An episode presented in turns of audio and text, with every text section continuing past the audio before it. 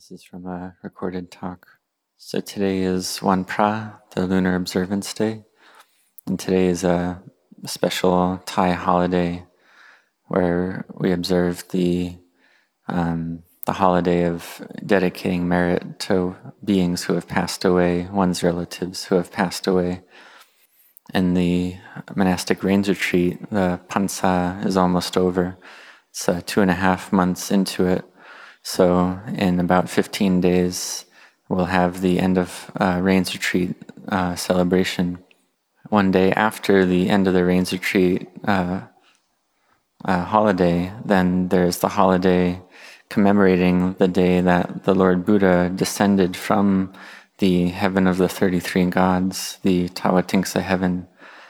And this is uh, because the Buddha went to the Tawatingsa heaven for uh, one of his rains retreats in order to uh, teach his mother and to teach uh, the other devas the Abhidhamma. And the Lord Buddha taught the Abhidhamma over the course of this particular rains retreat, and a great many uh, devas realized uh, stream entry, the first level of enlightenment. And so, on this one day after the end of the rains retreat, we commemorate the Buddha returning to earth from the Tawatingsa heaven. And so on today, the, the holiday, the meaning of this holiday is to uh, give merit, to dedicate the goodness that one has done to one's relatives who have passed away, and also to any beings who have uh, passed away who are in need of merit, whether they are a relative of oneself or not. So we do acts of goodness, we get merit, and we dedicate this merit to them, then these beings who have passed away already, they're able to receive the merit and their happiness of heart increases, and they're able to move on to a better place, a better uh, rebirth, or a better uh, location. So in the Buddha's time, one of the Buddhist disciples, King Bimbisara, had uh, experience with this as well because his uh, relatives from the past had been reborn in an unfortunate or woeful state, that of a preta, a hungry ghost. And they were the preta of the type that's able to receive merit uh, from, from humans that dedicate merit. And after they receive this merit, they're able to uh, change their location and go to a better uh, rebirth, a better realm. So King Bimbisara did some acts of merit, some generosity, and so on, but he didn't dedicate this merit. Uh, so that night he heard these moans or wails or cries in the night, and this woke him up. And he thought to himself, Is this a danger to my kingdom? Is this a danger to me? Uh, these sounds that I've heard. So the following day he went to ask the Lord Buddha about this. And the Buddha answered that uh, these sounds don't indicate any danger to you. It's simply that having done merit, you didn't dedicate it to your relatives who have passed away, because these relatives have been waiting uh, for merit, for you to give merit to them for a very long time. And they w- wish to receive this merit so they can overcome their state of suffering, their state of uh, woeful rebirth.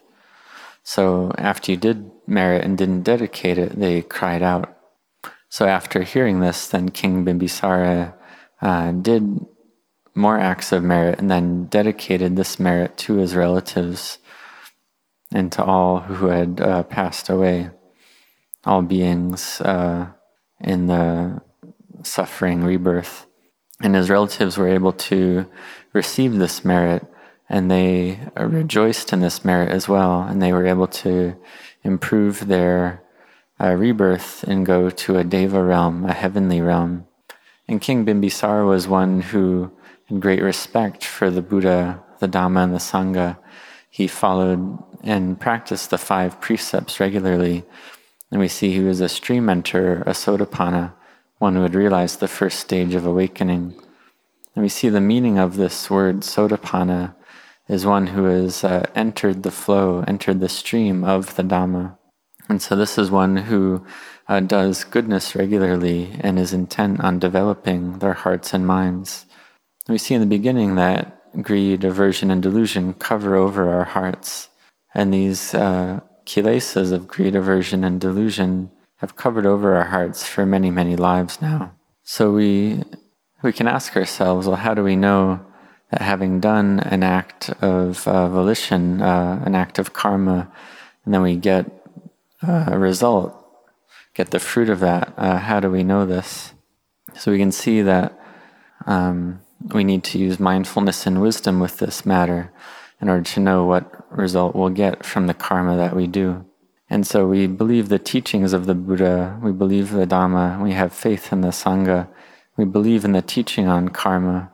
And we see that stream enters have a firm belief in the law of karma, the law of uh, volitional action. It's something that's very close to their heart. And their faith in the Buddha, the Dhamma, and the Sangha uh, doesn't waver. Even if someone were to come uh, and threaten to kill a stream enter, and they would say, You have to say that you don't have the Buddha Dhamma Sangha as your refuge.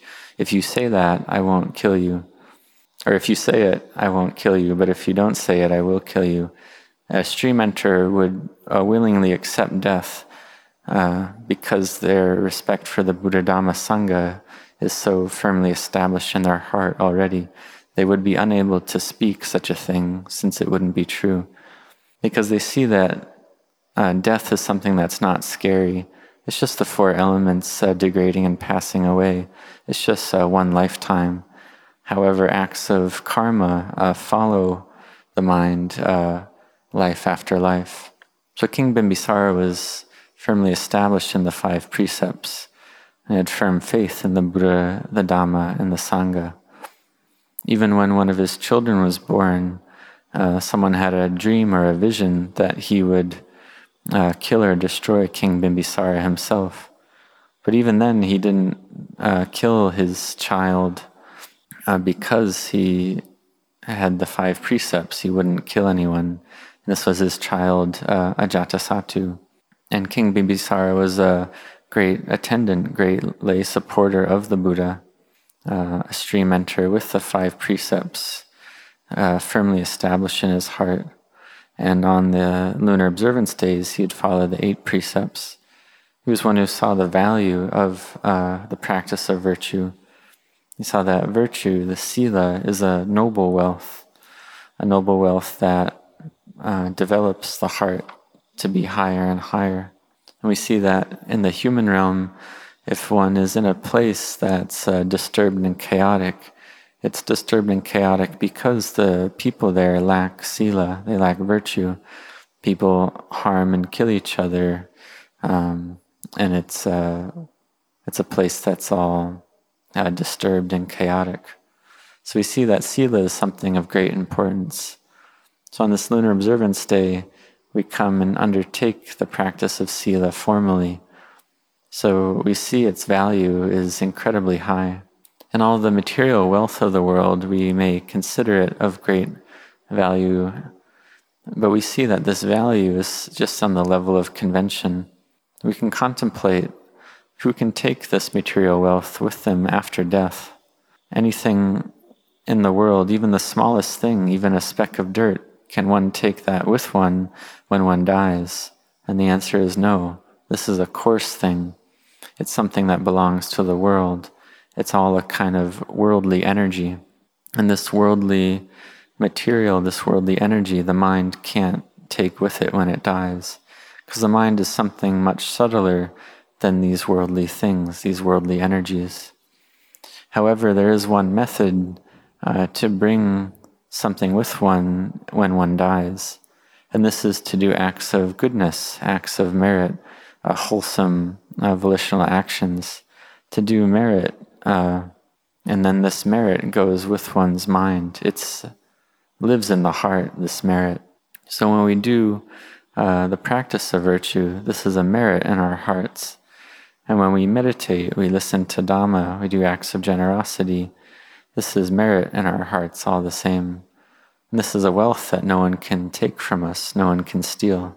It's a wealth, uh, merit that uh, follows us uh, throughout the cycle of birth and death. And we can see that, for instance, the quality of greed, it's something that makes our minds very hot and agitated. And the more greed there is, the more heat there is in the mind. And it just keeps increasing ongoingly like that.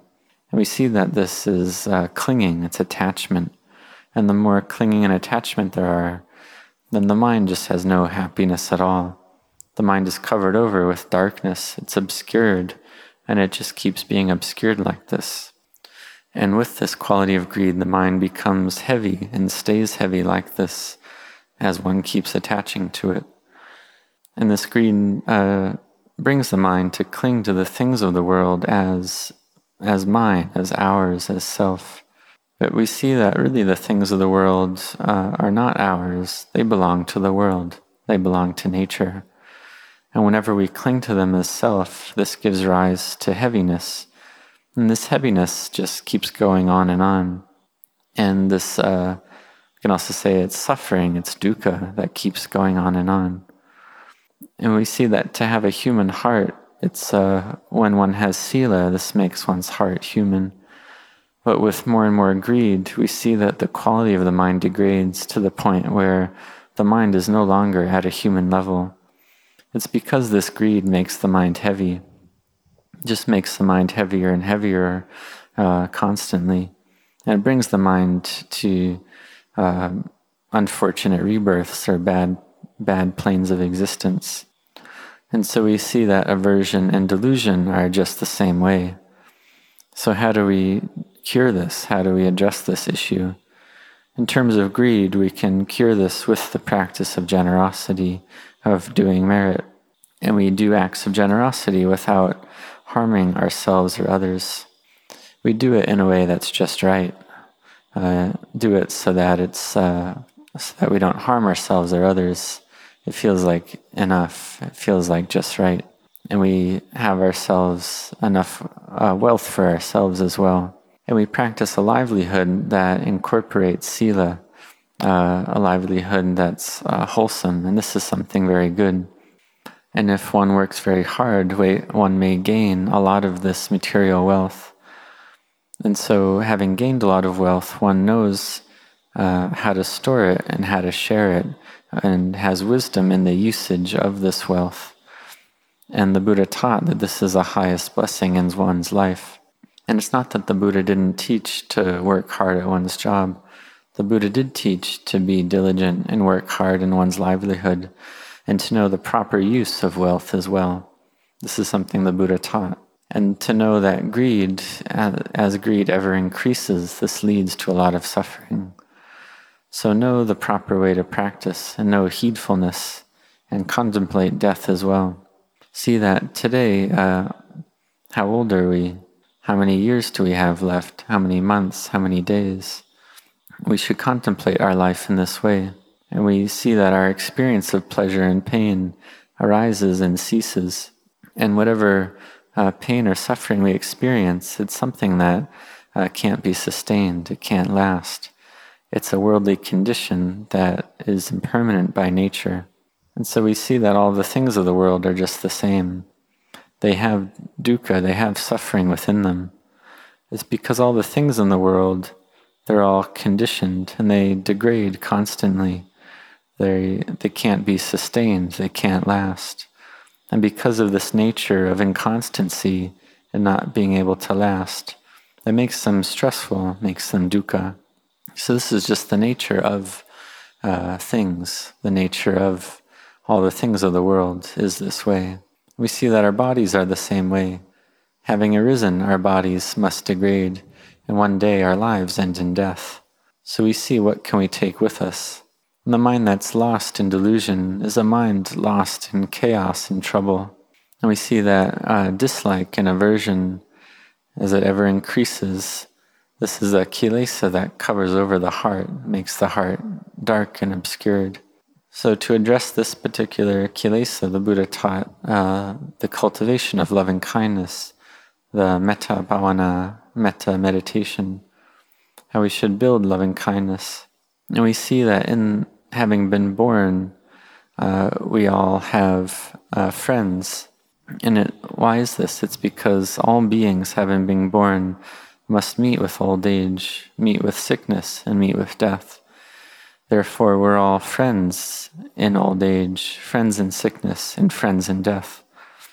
So we all uh, have many friends in this sense, because we all gather together in old age, we gather together in sickness, and we gather together in death. We're all the same in this way. We're not different at all. We're not uh, separated in the sense of old age, sickness, and death. We all experience them, and all, all our friends, all the beings in this world uh, gather together in death. And all the beings in this world uh, wish for happiness and don't want suffering. So therefore, we have metta to each other. We help each other. We have compassion. We have sympathetic joy, mudita, and equanimity, upekkha. And this uh, these qualities we cultivate. We cultivate loving kindness. And the practice of loving kindness helps our practice of virtue to be uh, balanced, uh, full, and complete. Because we see in this world we need to have loving kindness to each other. Having been born, we age, we sicken, and we die. So therefore, we practice loving kindness, compassion, sympathetic joy, and equanimity. We think that we think of the people who have died already and we give them merit, we dedicate merit to them. We listen to the Dhamma, we practice meditation, we practice virtue, uh, we practice generosity, and we dedicate all this merit to those that have died so that they may also have happiness and not have suffering. And we see that for ourselves, we're still alive, and we can think that, well, these beings who have died, uh, they may need this merit. So this means that when they were alive, they didn't do sufficient merit. They didn't do sufficient acts of merit to help themselves. So therefore, since we're still alive, we have the chance to do acts of merit. We should take advantage of this opportunity and do this, these acts of merit. We don't need to wait until we're dead to wait for our relatives to give merit to us. Because after we die, it's possible that our relatives would get distracted and busy and they would forget about us and forget to give us merit. They may not uh, give merit to us after we die. Therefore, while we're still alive, do acts of generosity, practice virtue, practice meditation, uh, make merit while you still can. And then you see the benefits of this merit in the present moment. You don't need to wait for the future to see the benefits. It's like taking a shower. When you take a shower, you feel cool in the present. When you eat, you feel full in the present. When you do merit, you feel coolness of heart in the present moment. You feel happiness of heart in the present. There's no need to wait for the fruits of merit in the future. This is something that you can observe in your own experience. This happiness of heart arises in the present. So we build this merit, we cultivate this merit as something to keep away, some, uh, a fund to that carries with us in our lives. And we dedicate the merit to those who have died as well, whether they're a relative or not, so that they may uh, be born in a higher realm, may uh, rise up to a higher realm. Because we see that these minds, they don't actually die. They constantly seek out uh, rebirth in uh, various places. So having a mind in the human realm, depending on our karma, if we have a painful karma after death, we can end up in a woeful existence, in a bad place. This is a place, these are states of existence of great suffering. And once one is in a, one of these uh, states of woe, it's very hard to help beings in these states. So, therefore, one should avoid them in the first place uh, protect oneself in the first place by undertaking the five precepts, uh, which brings happiness in the present as well. The practice of sila uh, brings happiness in the present. So we can reflect on the example of King Bimbisara and Anathapindika and Lady Visakha, the two uh, foremost lay, lay supporters of the Buddha. They all were firmly established in the five precepts and kept the eight precepts on the lunar observance days. So the eight precepts we practice according to our uh, strength of mind. And whatever the case, we practice the Dhamma uh, diligently, establish ourselves firmly in Sila. So may you all be well, may you all grow in Dhamma.